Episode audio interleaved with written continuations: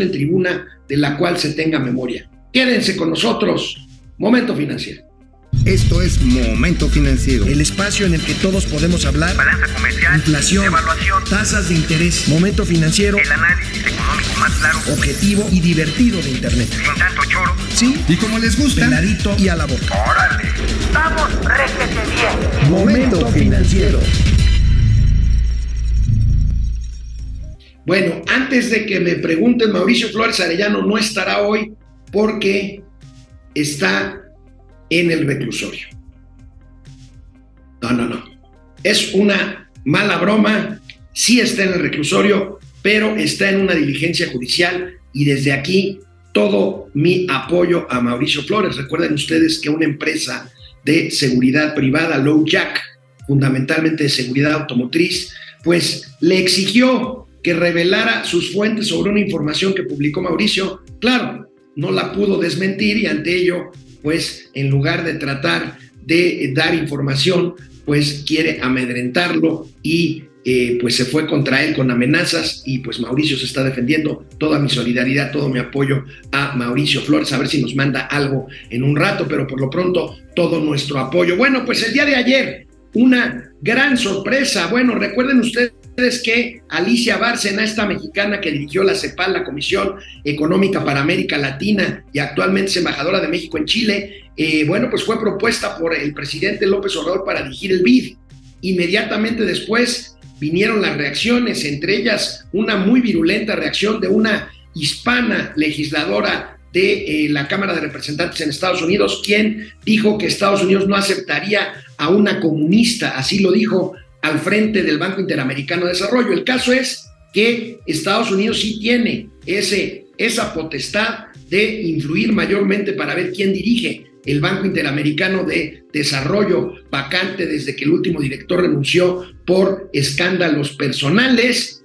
Y bueno, pues ayer, ayer, eh, bueno, en una cosa que fue, pues francamente, pues cubrir las formas, Alicia Bárcenas declina esta postulación, en realidad pues fue eh, obligada por las circunstancias a que México la retirara, pero la nueva propuesta de México es nada más y nada menos que Gerardo Esquivel, el subgobernador del Banco de México, el primer subgobernador propuesto por el actual presidente, iba a ser subsecretario en Hacienda, fue subgobernador del Banco de México, el presidente lo criticó ya hace algunos años por FIFI, ha tenido un papel pues eh, eh, técnicamente bueno, pero muy controversial en el Banco de México. Fue quien dijo que la inflación sería transitoria. Bueno, este hombre, Gerardo Esquivel, es propuesto para dirigir el BID por México. Apenas hay tiempo, ya se inscribió el plazo para inscribirse, vence mañana y en 10 días más se determinará quién es, quién es el nuevo director eh, o presidente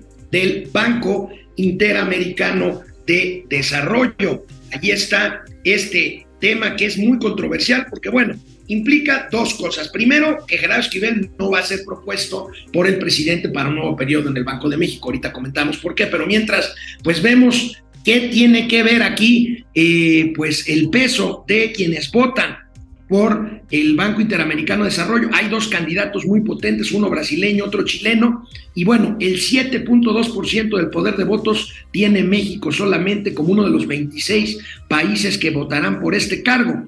El candidato ganador debe contar con el respaldo de al menos 15 de estos 26 países y de acuerdo con la agencia Bloomberg, la nominación de Alicia Bárcena pues no agradó a Estados Unidos, no de acuerdo a, la agencia Bloomberg, es obvio que esto sucedió, pero vamos a, ver el siguiente cuadro de cómo están los votos. Aquí está.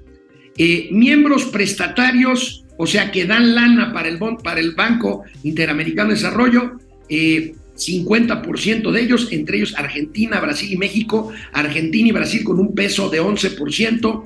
En cuanto a sus aportaciones, México con solo 7.25%. Países no prestatarios, Estados Unidos y Canadá. Y no regionales, no prestatarios, Japón, España, Italia. Bueno, aquí es donde se ve esto que está muy complicado. Primero, se ve difícil que el gobierno de Estados Unidos respalde a un mexicano por encima de dos candidaturas potentes como Brasil y como Chile. Ahora, las relaciones entre México y Estados Unidos, por más que digan que van sobre rieles, pues la verdad es que la controversia comercial ha lastimado mucho la relación y yo francamente veo muy complicado que Estados Unidos otorgue su aval para que una propuesta del presidente López Obrador transite. Entonces, en este sentido, aquí es donde viene lo feito. La verdad es que todo parece indicar que el gobierno de Andrés Manuel López Obrador quiere pues sacar supuestamente con Puente de Plata del Banco de México a Gerardo Esquivel, que termina su periodo el mes que entra, y proponerlo para un cargo que lo más probable es que no lo logre. Entonces, estaremos ante un escenario similar al que el gobierno de la 4T dejó como el perro de las dos tortas a el señor Arturo Herrera, este que fue secretario de Hacienda, que dejó de serlo para ser gobernador del Banco de México y que a la mera le dijeron nones, para atrás los fielders, y se quedó bailando o silbando en la loma. Esto es pues lo que probablemente o muy probablemente vaya a pasar y, bueno pues ahí tenemos este tema. Bueno, el presidente López Obrador es rencoroso y Gerardo Esquivel, recuerden que se le enfrentó al presidente en temas de política monetaria, en temas de eh, diverso interés, como por ejemplo eh, las, los aprovechamientos del Banco de México para, para el gobierno federal, que les quería meter mano el presidente López Obrador y que Gerardo Esquivel pues, le dio una lección de que no se podía y por qué no se quería, este, también con el tema de cuotas de cuotas al Fondo Monetario Internacional. Y bueno, la misma política monetaria que, que Gerardo Esquivel, como tratando de enviar guiños a la 4T, que trataba de que las alzas en las tasas de interés no fueran tan altas para no afectar así al crecimiento de la economía mexicana, pues bueno, poco a poco se fue eh, eh, pues eh, afilando, enfilando, formándose a la posición mayoritaria del Banco de México para que la tasa de interés esté a punto hoy precisamente de llegar a 10% de tasa de interés. Será muy interesante ver en la minuta la posición que haya tomado Gerardo Esquivel sobre si apoya este aumento de 75 puntos base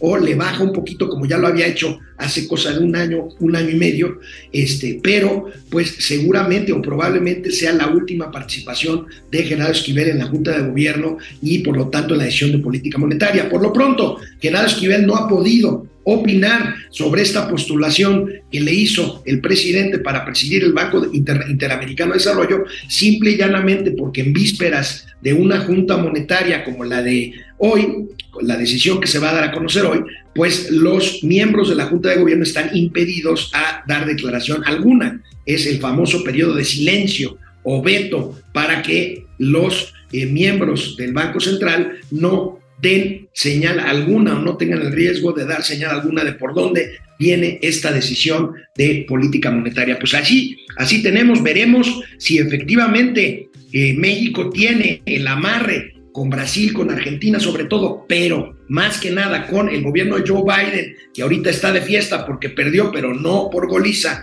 las elecciones, pues ver si tiene amarrado o si puede tener margen de maniobra para que de aquí a 10 días pueda madurar una candidatura y pueda llegar Gerardo Esquivel a la presidencia del Banco Interamericano de Desarrollo, que ya fue dirigido por un mexicano durante muchos años, por don Antonio Ortiz Mena, hace ya, hace ya mucho tiempo de esto. Bueno, interesante, vamos a ver, me parece que no tiene por qué ser diferente, los rencores del presidente López Obrador son duros, duros de cambiar, duros de roer, y me parece que aquí no va a ser la excepción, porque muchos pensamos, aunque no necesariamente nos guste muchas veces la posición de Gerardo Esquivel, es que pues técnicamente solvente daba perfectamente bien para que en diciembre que vence su periodo como su gobernador, pues pudiera ser propuesto nuevamente para un nuevo periodo que sería de ocho años y que garantizaría pues solvencia técnica en la Junta de Gobierno. En fin, lo que sea, ya lo iremos sabiendo y seguramente la verdad saldrá a la vista. Por lo pronto, en unos cuantos días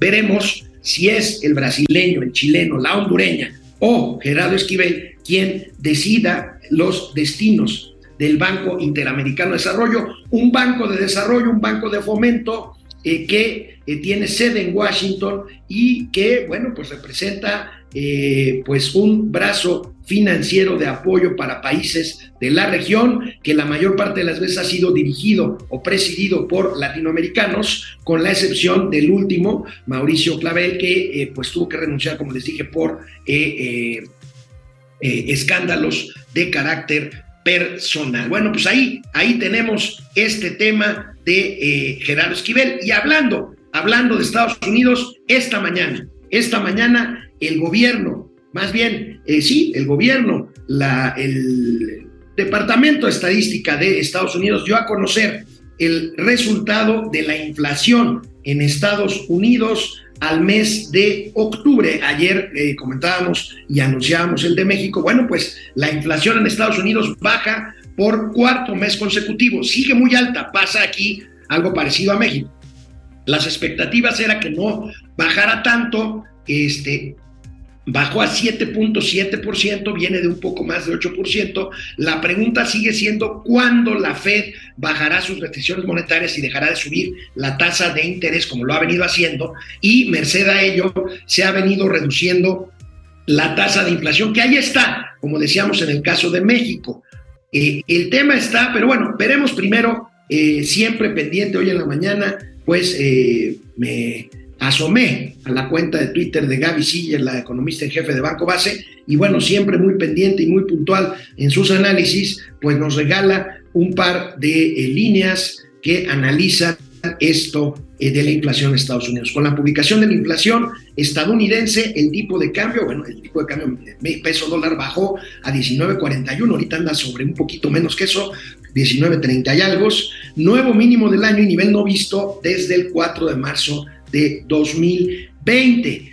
Baja inflación en Estados Unidos, sube el tipo de cambio eh, este, y vamos a ver el siguiente tuit de Gaby Siller. Una muy buena noticia hoy que la inflación subyacente de Estados Unidos bajó en octubre. Además, la inflación general lleva cuatro meses a la baja. Con eso es posible que la Fed modere su ritmo de incrementos en la tasa de interés. Aquí está la diferencia con México. Aquí está la clave. Ayer decíamos que eh, pues era buena noticia que la inflación mexicana bajara en lo general, pero no había que echar las campanas al vuelo, puesto que la inflación subyacente en México marca una tendencia que no ha cambiado hacia arriba, cosa que no sucede en los Estados Unidos. Aparte de la inflación general, la inflación subyacente viene, viene para abajo y esa es la gran diferencia en cuanto a los resultados que pueda tener de aquí en adelante la política monetaria del Banco Central Americano, en este caso la Fed. Sobre este tema, precisamente, bueno, pues eh, esto que tanto ha presumido el presidente López Obrador de que en México la inflación eh, es, es menor que la de Estados Unidos, pues bueno, ya se acabó eh, por completo esto que se está convirtiendo pues en un mito, porque era una cosa completamente atípica, pero bueno, esto ya ya no lo es y vemos y le agradezco mucho a mi amigo y colega Carlos Ramírez, a quien por cierto tendré gusto de saludar en un rato más, pues bueno, eh, compara, compara lo que es la inflación general con la inflación subyacente tanto en México como en Estados Unidos. Y ahí tenemos, en el, en el mes de octubre, la inflación en México creció 0.57%, pero la subyacente 0.63%. Por el contrario, en el mes de octubre la inflación de Estados Unidos creció 0.4%, menos, este, 10 puntitos menos que la, eh, que la de México, y la inflación subyacente creció solo 0.27%. Aquí está la diferencia. Si esto nos vamos a cifras anuales, pues es 8.41 de México este, contra 7 7 de Estados Unidos la inflación general y la inflación subyacente 8.42 la de México y dos puntos menos 6.3% la de Estados Unidos. Aquí está, aquí está, digamos, el tema y si lo vemos en gráfica, pues aquí vemos nuevamente el análisis de la eh, la excelente economista Gaby Siller, pues en donde vemos claramente que la inflación de Estados Unidos ya marcó tendencia hacia la baja y en Estados y en México la línea más clara apenas, apenas ahí viene de regreso. Bueno, pues ahí está, ahí está este análisis del dato de inflación dado el día de hoy, el día de hoy allá en la Unión Americana. Y bueno, pues ayer ayer les comentábamos,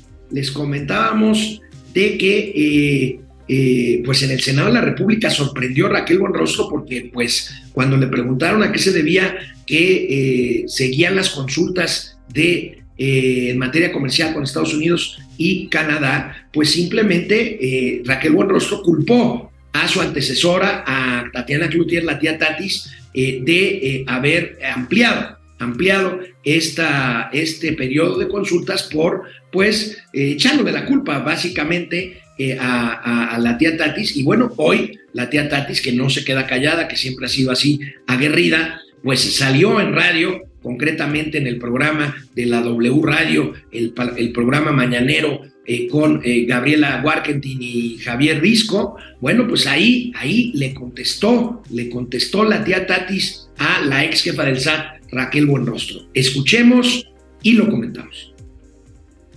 En donde me parece que sí hay un poco de, de, matiz y habría que aclarar, en donde dice que este, la coordinación no se citaba al sector energético, lo cual es totalmente falso. Personalmente, personalmente lo atendí por la importancia del tema, no solamente para la Secretaría de Economía, sino para el país personalmente atendí todo lo que tenía que ver con el sector energético vinculado a las consultas. La Secretaría de Economía es el abogado representante del el Estado mexicano en el tema del TEMEC y quienes proveen la información son los responsables del tema, que en este caso sería toda el área concerniente a CERNE, que pasa por el tema de gas, que pasa por el tema de Pemex, por CFE, por la propia secretaria o secretaría este de, de energía en su conjunto y esta parte de la coordinación me parece que es facciosa y es mentira. Por eso se extendieron las consultas. No es malo que una consulta se extienda. Quien tiene esta concepción tiene un desconocimiento, una falta de comprensión de lo que es el proceso. Cuando la consulta se extiende quiere decir que el diálogo continúa, que no está rompiéndose la parte del diálogo para ir a un proceso que ya implica situaciones jurídicas como lo viene siendo el panel. Bendita extensión de la consulta que permite seguir sosteniendo el diálogo y no de la otra manera. Pues dura la tía Tatis, como escucharon ustedes, pues desmiente, dice que falso, que no lo atendió personalmente, como dice, y dice, pues mentira lo que dijo eh, Raquel Buenrostro, es facciosa también, eh, dice duramente la tía Tatis y de plano dice que quien diga lo contrario a que las consultas es una buena noticia para no llegar al panel de controversia, lo cual tiene razón, pues bueno, ella habla de que si se dice lo contrario, que lo dijo Raquel Buenrostro, pues implica de plano desconocimiento o falta de comprensión. Dura, dura la respuesta de la tía Tatis, pues como buena regiomontana que es, pero no se quedó ahí. En cuanto al tema, fue más allá porque en cuanto al tema de las críticas que precisamente también se le presentaron a la nueva secretaria de Economía, Raquel Buenrostro, de que había desmantelado el área de comercio exterior de la Secretaría. Híjole, la tía Tati se le fue, pero duro a la yugular. Le choca y me parece que es poco sano. Normalmente cuando las cosas se dan de una manera cordial, cuando es una transición, porque simplemente yo decidí salirme internamente, cuando yo hice este cambio con la doctora Márquez, digo, fue una transición súper suave. Sí, la recordamos. No hay complejo de mi parte a que la doctora asumi, eh, la doctora hacia mi parte en términos de decir, aquí está, seguimos trabajando, yo pude trabajar con el personal que dejó, bendita libertad que existe de que cada quien elija con quién trabajar. Bueno, pues ahí, ahí tenemos, no tengo complejo, entonces aquel rostro sí lo tiene. Acuérdense que, bueno, llegó a arrasar, trató de justificar sin lograrlo con los senadores esta, eh, pues, eh, situación que nosotros vimos reflejada aquí en Momento Financiero con imágenes que nos trajo Mauricio Flores de pues, materialmente un piso desierto ahí en la Secretaría de Economía en el área de comercio exterior. La tía Tatis también le dijo a Gaby Warkentin y a Javier Risco en W Radio esta mañana que ella solo llevó 12 o 14 personas a trabajar a toda la Secretaría y que bueno, pues el doble o el triple de estas personas han sido despedidas por Raquel Buenrostro y bueno, comparó su eh, proceso de transición cuando ella llegó en lugar de Graciela Márquez ahí a la Secretaría de Economía y habló de que ella no tiene complejos. Entonces, Raquel Buenrostro sí los tiene. Duro, duro esto que pues es un episodio más, un capítulo más de los pleitos intestinos que hay en los que están en Morena o los que estaban o ya, ya no están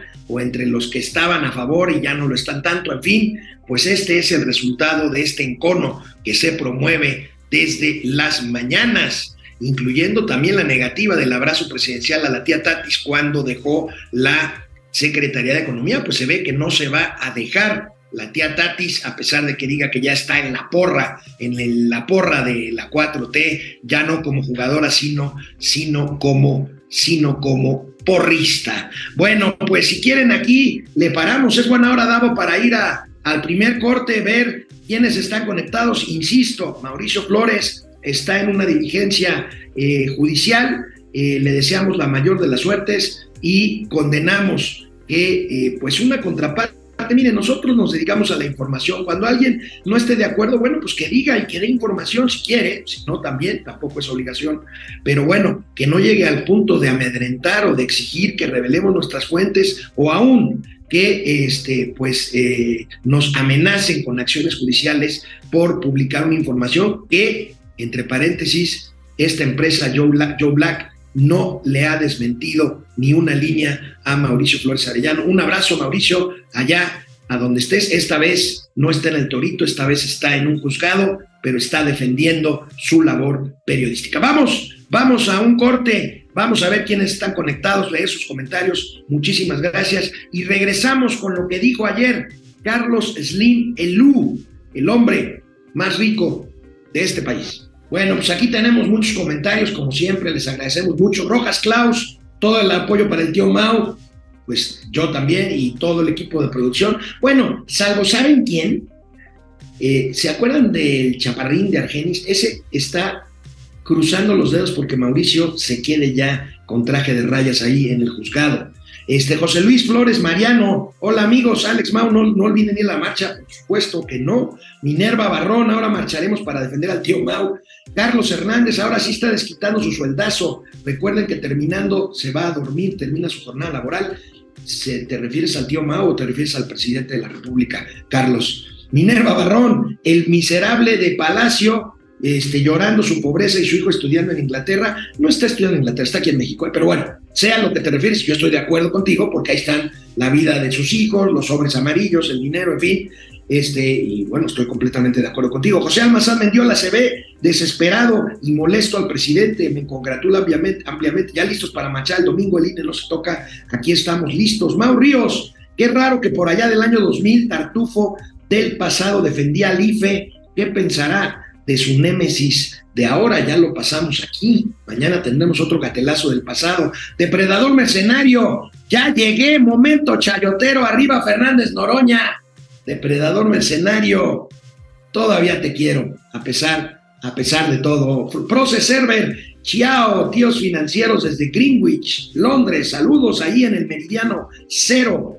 Gibran Gozain, tíos financieros, los John Bomb, John Bomb Bobby, John Bon Jovi y Richie Zambora de la información financiera. ¿Qué pasa cuando muere alguien? Los créditos personales y deudas de tarjetas de crédito las cobran los familiares. No, Gibran. Cada crédito eh, financiero está respaldado, no te das cuenta, pero si te fijas bien, está respaldado por un seguro. Un seguro que viene incluido en lo que te cobra el banco entre comisión y tasa. Un seguro que cubre el monto de crédito en caso de que fallezcas. Por eso es importante que en el contrato financiero uno designe beneficiarios. Para eso sirve justamente, porque si uno muere, pues el seguro paga el crédito, el banco no pierde y ese dinero, eh, el bien queda resguardado a favor de un beneficiario. En el caso de una cuenta de ahorro, pues precisamente este monto pues pasa a ser propiedad de él o los beneficiarios. Maribel Montes de Oca, siempre lo sigo. Te quiero pedir un favor, me sigas, me digas tu página para seguirlos en Twitter y a Mauricio. Bueno, pues ahí está, en pantalla del lado izquierdo, arroba AlexRDGZ. Este, ahí está, y la página, pues por supuesto, Momento Financiero, este, eh, doctor Amaury Serrano, no entiendo por qué se molestan tanto con la inflación si ya nacionalizamos el litio. Bueno, no hay ni un maldito gramo de litio, pero eso sí, es nuestro, es nuestro y soberano. Betty R llegando tarde, el inútil, como no, como no trabaja, cada vez se alarga más en su circo. No seas mala con Mauricio, está ocupado en una diligencia personal. Saludos. Gracias, Betty R. Tengo un fondo de inversión en dólares, me conviene cancelarlo y mejor comprar dólares. No, no, no, no, no, no, no, no. Ni le muevas. O sea, a ver, Aquí no recomendamos, pero si ya tienes tu fondo en dólares, ahí déjalo. Ahí déjalo. Este, mira, para especular en dólares en efectivo necesitas ser tiburón y profesional. Y como no lo somos, pues mejor ahí muere. Israel Corralejo, saludos, Amix. No hubo sangre, pero igual fue victoria por decisión unánime. No sé, se refiere a las elecciones de Estados Unidos, no sé por qué, no, no sé qué es más vergonzoso, que no hubo tsunami o que no haya votado por candidatos comunistas como Fitterman o AJK. Auditoría GDL, si la tía Tatis no se hubiera alineado a Morena, sería una mujer muy valiosa para el país. Mm, no estoy tan seguro, yo creo que es una mujer bastante sobrevaluada, este, esa es una opinión personal. Lástima por ella haberse alineado con Morena y haberse tardado en deslindarse de esos inútiles. Bueno, pues aquí estamos tenemos más, este, ahorita, este, nadie se ha caído, ¿verdad? Este, eh, con... A ver, a ver, a ver si hay más comentarios por aquí. No, si no, ya volvemos. Son 10.33, vamos a buen ritmo. ¿No notan que cuando está Mauricio el programa se hace más lento? no, no, no. Yo sé que la fórmula funciona con los dos y pues aquí estamos trabajando con muchísimo gusto para ustedes que nos hacen el gran favor de seguirnos. Bueno, pues vámonos, vámonos de regreso. Vamos a revisar las eh, declaraciones de Carlos Slim Belú. Gustavo Velasco dice, éxito tío Mau, que se los empine a todos como él diría. Así será, mi querido Gustavo. Gracias. Vámonos con más información. Bueno, pues siempre que habla Carlos Slim, que habla poco, pero siempre que habla hay que atenderlo. ¿Por qué? Pues porque más allá de filias y fobias, más allá de que si es predominante, de que si es monopólico, en fin, pues es una voz importante. Ahora, es una voz cercana a la 4T. Déjenme darle los antecedentes. Recuerden que cuando el jefe de gobierno era del Distrito Federal entonces, era Andrés Manuel López Obrador, Carlos Slim fue pieza fundamental para que creciera la figura de López Obrador. Eh, le metió mucha lana al centro histórico, renovó toda la red de fibra óptica del centro histórico, renovó muchos edificios, muchas plazas comerciales, muchas fincas históricas, en fin. Bueno, después que perdió el 2006, López Obrador, pues se, se distanciaron y luego se volvieron a encontrar, ya ha empezado este gobierno, eh, Carlos Slim tiene negocios con este gobierno, ha ido pues ha sido respetuoso y más que, más que respetuoso ha respaldado eh, muchas cosas de la 4T. Y ayer lo hizo en un evento con la UNAM donde habló de economía. Por supuesto, Slim es benevolente con la política económica de la 4T, pero dice otras cosas interesantes. Vamos a escucharlo y si les parece, háganlo con cuidado y lo comentamos. Lo que yo veo para todos ustedes es un México bollante, con con crecimiento sostenido, con muchas oportunidades de generación de empleo y de actividades económicas. Ya se empezó a dar, ya se empezó a dar.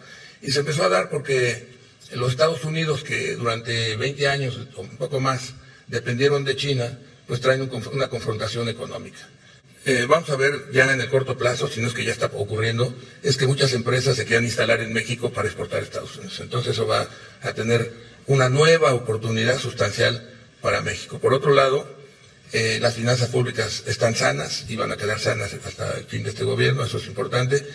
Y resulta que volvió a aparecer el petróleo, se acuerdan que el petróleo ha sido fundamental y que nos ha ayudado a equivocarnos, también nos ha ayudado a, equivocarnos tanto en los 70, que a finales de los 70 que, que eh, el petróleo se fue de 3 dólares a 40, imagínense, en 72, en los 70 se fue de 3 dólares a 40 y luego se bajó a 6. Entonces ya estaban muy contentos ahí en 38, 35, 40, que, que decían que íbamos a administrar la riqueza y que este, no iban a venir de rodillas a comprarnos petróleo ya cuando ya el petróleo venía de bajada. Y bueno, pues este, ahora aparte de los precios razonables, ya México está aumentando mucho la producción que se había caído 3 millones 200. Es, el lugar menos apropiado para hablar de esto, pero aquí lo, lo quiero lo que quiero subrayar es el mundo que les va a tocar, creo, que les va a tocar vivir, de mucho trabajo, de mucha inversión, de mucha actividad, y el que va a ser muy importante, y eso va a permitir que, bueno, yo siempre he dicho que la mejor inversión es combatir la pobreza. Es incorporar a la gente que está marginada a la educación, a la capacitación, a la salud y a la economía. A la economía quiere decir que forme parte de la actividad económica de manera activa y que además tenga empleo este, remunerado que le permita este, al, país tener un mercado más sólido, más fuerte y más demanda. Si necesita, lo que necesitan los países es que la gente tenga ingresos, que tenga poder adquisitivo para que se fortalezca la economía, ¿no? Este, y eso en la ciudad agrícola antes pues ya había esclavos y, y la explotación era que trabajaran mucho y consumieran poco, ahora es al revés, en esta nueva civilización es que tengan capacidad de compra para que haya más demanda, más mercado, más crecimiento y se, sobre, se retroalimente el crecimiento. Pero en resumen, la idea es que eh, estoy convencido de que los próximos años van a ser de mucho trabajo, de muchas oportunidades y que para México eh, le espera, ojalá y no nos volvamos a equivocar, como ya van como seis, siete, n veces, bueno, como seis, siete que yo vea, este, y que podamos hacerlo bien, bien hecho.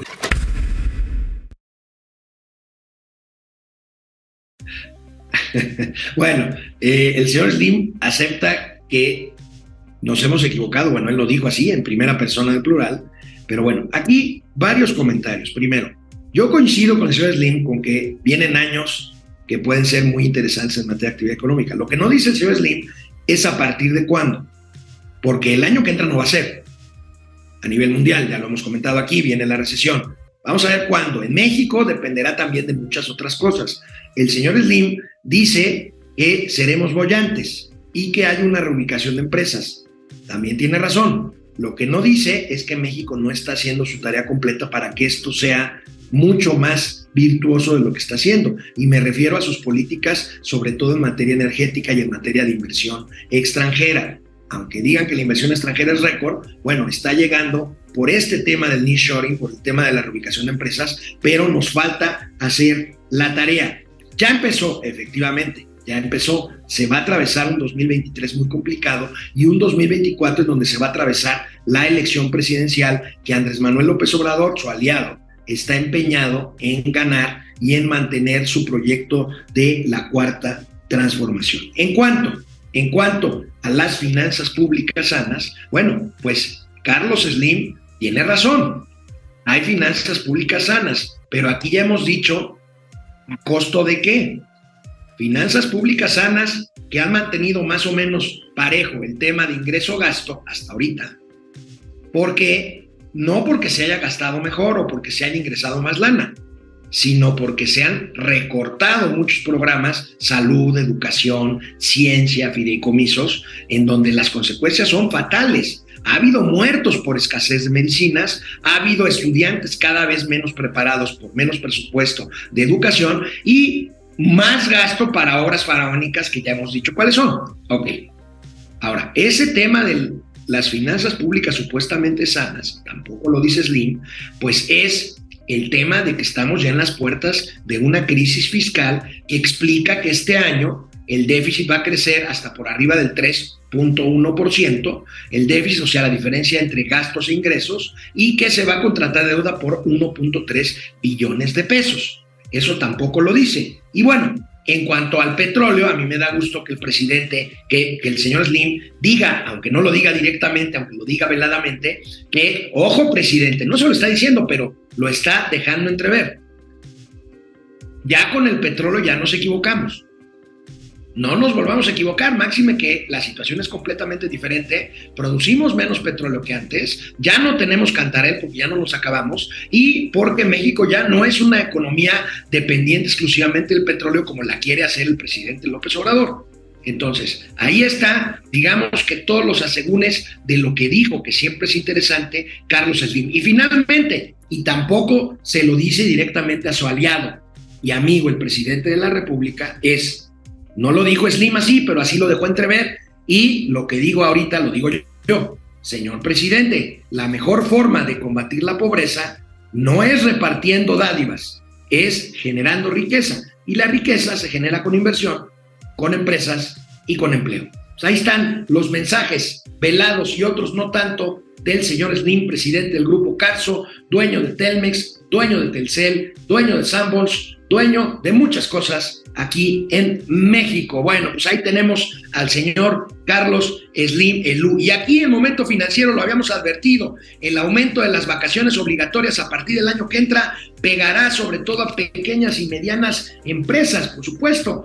Le va a pegar a las grandes empresas que ya están viendo ahí si no es se pidieron que fuera gradual, no se les concedió, pero bueno, aquí tenemos esta información porque no debemos olvidar, porque a veces se nos olvida, de veras creemos a veces que esta economía está sostenida pues por las grandes empresas como las de Slim o como FEMSA o como Bimbo.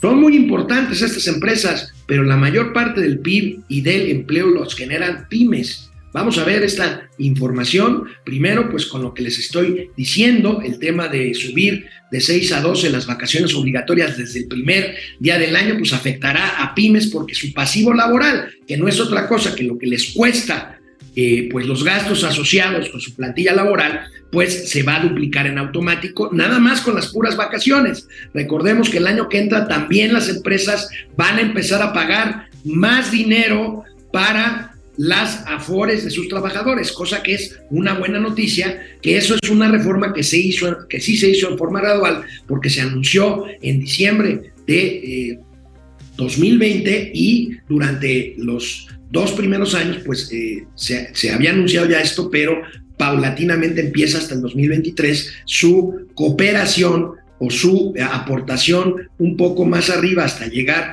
a un límite que contempla la ley en el 2030 para las afores y por lo tanto para los retiros de los trabajadores. Pero lo que no debemos olvidar es cómo es la composición. La economía mexicana ya hemos visto. La mayor parte 60%, un poquito menos, pero 60% es muchísimo, e, es compuesta por economía informal. Pero de la economía formal, vamos a ver estas cifras para que no se nos olviden, porque sí se nos olvida muy a menudo. Fíjense, del 100% de empresas formales, 6.3 millones de establecimientos, 94.9% son microempresas. 94.9%. Solo 0.2% son empresas grandes y un poquito menos del 5% son pequeñas y o sea, entre este 4.9, 5% y 94.9, o sea, materialmente el 99% de las empresas en México son pequeñas, medianas o microempresas. Ahí tienen esto y bueno, esto es lo que muchas veces no se contempla al momento de diseñar una política pública como la que en aras de la política electoral, y bueno, por supuesto esta fue respaldada por todos los partidos políticos, pues aprobaron una medida que aparentemente pues es eh, pues desmedida en cuanto no que, hicieron, que no que hicieron esos cálculos. Yo, por supuesto, que encantado de que los trabajadores tengan más eh, vacaciones, pero pues ahí están los alcances, en este caso, de una política pública. Y hablando de políticas públicas, Mauricio Flores nos ha advertido hasta el cansancio que puede ser una catástrofe de elevar los precios de la tortilla el hecho de que el presidente no quiere que se siga importando maíz amarillo de Estados Unidos, que porque es transgénico. Bueno, el presidente quiere apoyar la producción de maíz nacional, pero bueno, mientras tanto volvemos a lo mismo. Si no nos pasa lo mismo que con las medicinas, hombre, todo el mundo estábamos de acuerdo con que mejoráramos el sistema de abasto de las medicinas y que se acabara la corrupción, pero para ello había que hacer un plan paulatino, estratégico. ¿Para qué? Para no dejar sin medicinas a los mexicanos, cosa que sucedió y que sigue sucediendo. Bueno, aquí en el maíz, pues habría que ver un plan para migrar, eh, hacer lo que decían en mis épocas de joven estudiante, la sustitución de importaciones, porque miren, lo que dependemos del maíz amarillo de Estados Unidos, el maíz amarillo importado aporta el 75% de la oferta nacional. O sea, imagínense si ustedes prohíben de tajo esto, bueno, pues se viene una escasez y se viene lo que decía Mauricio, de que la tortilla se podría ir pues hasta las nubes. De por sí, bueno, alcanzó un récord en 21-22 el volumen de grano de maíz traído desde el exterior a 16.5 millones de toneladas que origina el 78% de la demanda nacional. Pero veamos los números, veamos los números. El dilema de esto de que si importas o no importas, bueno, me parece que es un eh, ardid del presidente, pero es que la bronca con el presidente López Obrador es que luego sus, sus ardides, eh, que no ardideces, este, pues se convierten en realidad y ahí tenemos pues la eh, disponibilidad y la demanda de maíz para el consumo eh, de maíz amarillo. Y, bueno, pues el top 5 de mercados de exportaciones de maíz amarillo, este, China, México en segundo lugar, con un aumento del 76% en, como mercado de exportación del maíz amarillo, que tiene que ver fundamentalmente con consumo interno, que le darías en la torre si suspendes por un tema de una política pública otra vez hecha al vapor de dejar de importar este grano. Pues ahí tenemos esta advertencia, insisto, el pretexto es impulsar la producción de maíz nativo mexicano, pero pues yo no veo dónde está la estrategia. Ojalá y no pase esto como con las medicinas o como con el seguro popular, que decían, no es seguro ni es popular. la chingada el seguro popular, venga el Insabi, y saben qué, hasta la fecha, 15 o 16 millones de mexicanos que tenían acceso a servicios de salud con el Seguro Popular, simplemente hoy, casi cuatro años y medio de la 4T, ya no tienen ese servicio y por lo tanto ese beneficio fundamental y básico en la canasta de derechos fundamentales de los que debe de gozar un mexicano, un mexicano en este querido país. Bueno, pues vamos con la segunda ronda de comentarios de ustedes y regreso con los gatelazos. No se los pueden perder. Gatelazos legislativos. Los diputados, lambiscones o no lambiscones, haciendo el ridículo en el circo del Palacio Legislativo. Bueno, gracias Antonio Pedraza. Qué enojado está el presidente, está enojado, está enojado. El día de su cumpleaños, es cumpleaños, 79, no, 69 años cumple el domingo el presidente de la República, Freddy Zacarías. Buen día, saludos, toda mi solidaridad para el tío Mau, gracias Freddy. Yo le digo a Mauri Serrano, gracias doctor. ¿Será que el chaparrín es la visita conyugal del tío Mau? A ahí anda el chaparrín. ¿Nos está viendo o no? Francisco Díaz, Francisco Díaz con el tío Mau no se metan, el barrio lo respalda, órale, esto le va a, le va a sacar las de cocodrilo al buen Mau. César Patiño, saludos a los tíos financieros de esta Ciudad de México, donde se avecina otro desastre del metro bajo la administración de Claudio. Híjole, ¿saben qué? Yo espero que no venga un desastre. Lo que sí es un hecho es que todos los días hay alguna falla o algún incidente en el metro de la Ciudad de México que tiene que ver con algo que no es solamente esta administración, viene ya de varias administraciones, pero que en esta administración está reventando, que es la falta de mantenimiento del sistema de transporte colectivo, que en mis tiempos, hace ya 30 años, no me lo van a creer, pero el metro mexicano, el metro capitalino, llegó a considerarse el metro más bonito y el más eficiente del mundo. No es cuento. Un día les voy a enseñar los papeles de esas, de aquellos años. Prime, se eh, el fondo de inversión en dólares es de bajo riesgo, hay que mantener la inversión. De lo contrario, hay que reconsiderar. Tatis Calleja, ahora resulta que la tía Tatis, mi tocaya, sí sabe de economía. No, no, no, no. Te digo, a mí se me hace, con todo respeto, un personaje sobrevaluado.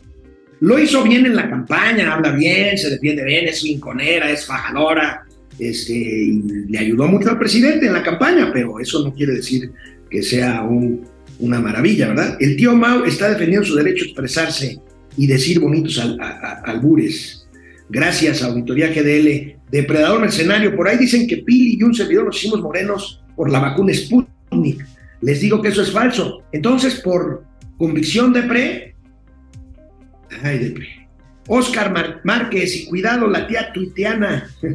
Es intocable para el dictador Raquel Buenrostro arriesga. No, Oscar, yo creo que está más cerca de los afectos del presidente eh, eh, eh, Raquel Buenrostro que la tía Tatis, ¿eh?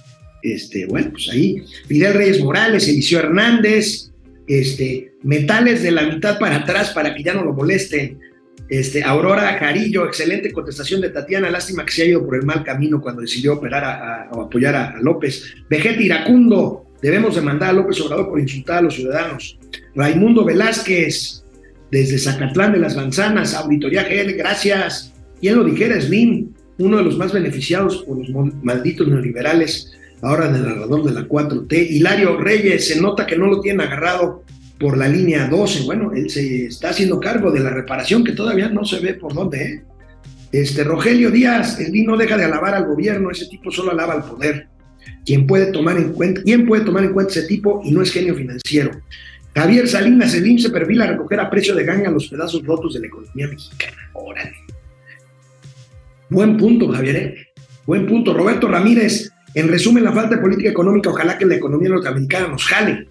Mm, nos va a jalar a no dudar para arriba o para abajo. Y el año que entra lo más probable es que sea un poquito para abajo. Marta Alejandra Quesada, me da gusto que acudan a la marcha. Yo voy con el contingente Amado Avendaño. Un abrazo al querido Amado Avendaño. Gracias, José Luis Flores Mariano. Eras mi ídolo Slim, pero por tu civilismo acabas de caer del pedestal. Roberto Ramírez, para 2023 la deuda del gobierno habrá crecido a 14 y medio billones, este, billones. Este, con, continúa esta administración pública bueno, es, billón dólares, miles de millones en, pesos. Luis Morena no quiere que existan las pymes, todo lo hace en contra. Fidel Reyes, no importa maíz, pero ¿qué tal las franelas de la Major League Baseball? Laguser, y aquí nos friegan los mexicanos con tanta empresa cablera extranjera, el Internet del Nabo, ya permanente para variar. Ayer no tuve señal de las tres. Bueno, pues las críticas al señor Slim, ahí está, como les digo, polémica aparte, es una voz que hay que ver y escuchar cada vez que sale a la palestra. Vamos con los que hoy serán inolvidables. Cátelas. Bueno, pues les decía que la Cámara de Diputados es fuente inagotable de gatelazos. Y si hay una sesión permanente como la que hay ahorita y va a haber hasta el sábado para aprobar el presupuesto, pues más. O sea, las joyas emergen como agua en coladera tapada. La joya de ayer, Fíjense nada más, no recuerdo un ridículo monumental como este.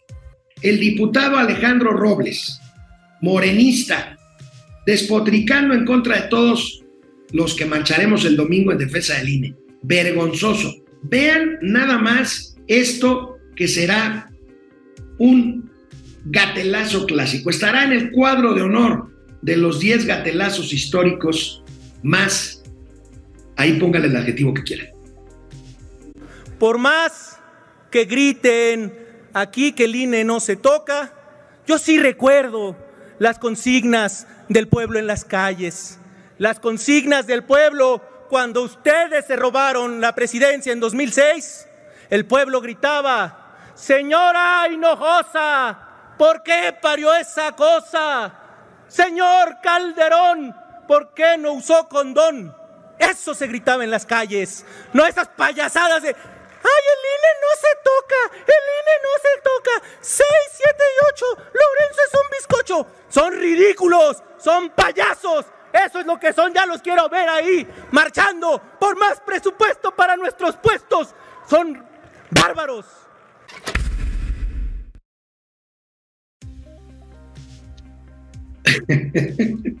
El burro hablando de orejas. Y además se metió en el saco él mismo para los presupuestos de ellos, también los diputados. Dago, ¿podemos volver a verlo? Es que es verdaderamente increíble. Por más que griten aquí que el INE no se toca, yo sí recuerdo las consignas del pueblo en las calles, las consignas del pueblo cuando ustedes se robaron la presidencia en 2006 el pueblo gritaba, Señora Hinojosa, ¿por qué parió esa cosa? Señor Calderón, ¿por qué no usó condón? Eso se gritaba en las calles, no esas payasadas de, ay, ¡Ay, el INE no se toca! ¡El INE no se toca! ¡6, 7 y 8! ¡Lorenzo es un bizcocho! ¡Son ridículos! ¡Son payasos! Eso es lo que son, ya los quiero ver ahí, marchando por más presupuesto para nuestros puestos. Son bárbaros.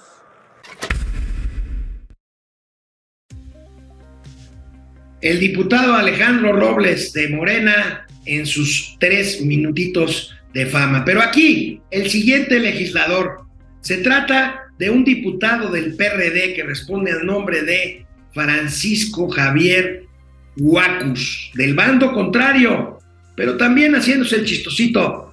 Bueno, por lo menos este me hizo reír un poco más. Una coronita para que puedan usarla y le puedan sugerir a su presidente. También les traje un blin blin con un signo de pesos. Les sería muy útil también que se lo puedan que se lo puedan poner. Pero además, Pío López y Martinazo les mandaron unos pistolazos.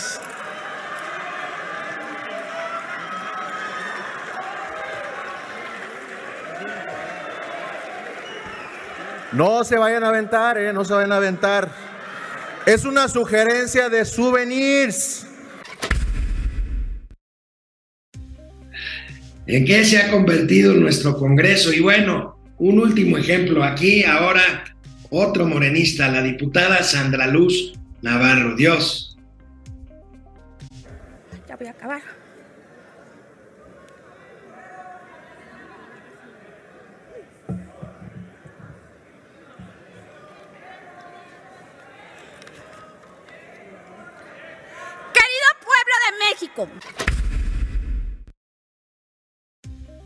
Bueno, no.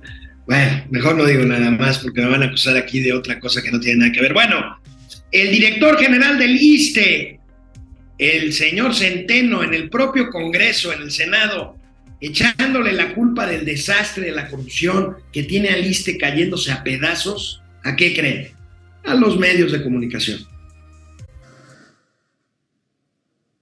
El tema de la DIMEDIC, que pues eh, entiendo que se informan a través de los medios, yo no les recomiendo que sea muy confiable lo que dicen los medios, entonces con mucho gusto nosotros de manera personal, si así lo desea la senadora, podemos platicar del tema, pero mucho de lo que está ahí es, pues es mucha política ficción del pasado, no es así, si es un procedimiento conforme a la ley, ¿no? Se está trabajando, se está, está funcionando la empresa, hay economías muy importantes que el instituto está generando, más de 400 millones de economías se van a generar, son eh, equipos de última generación lo que se está implementando.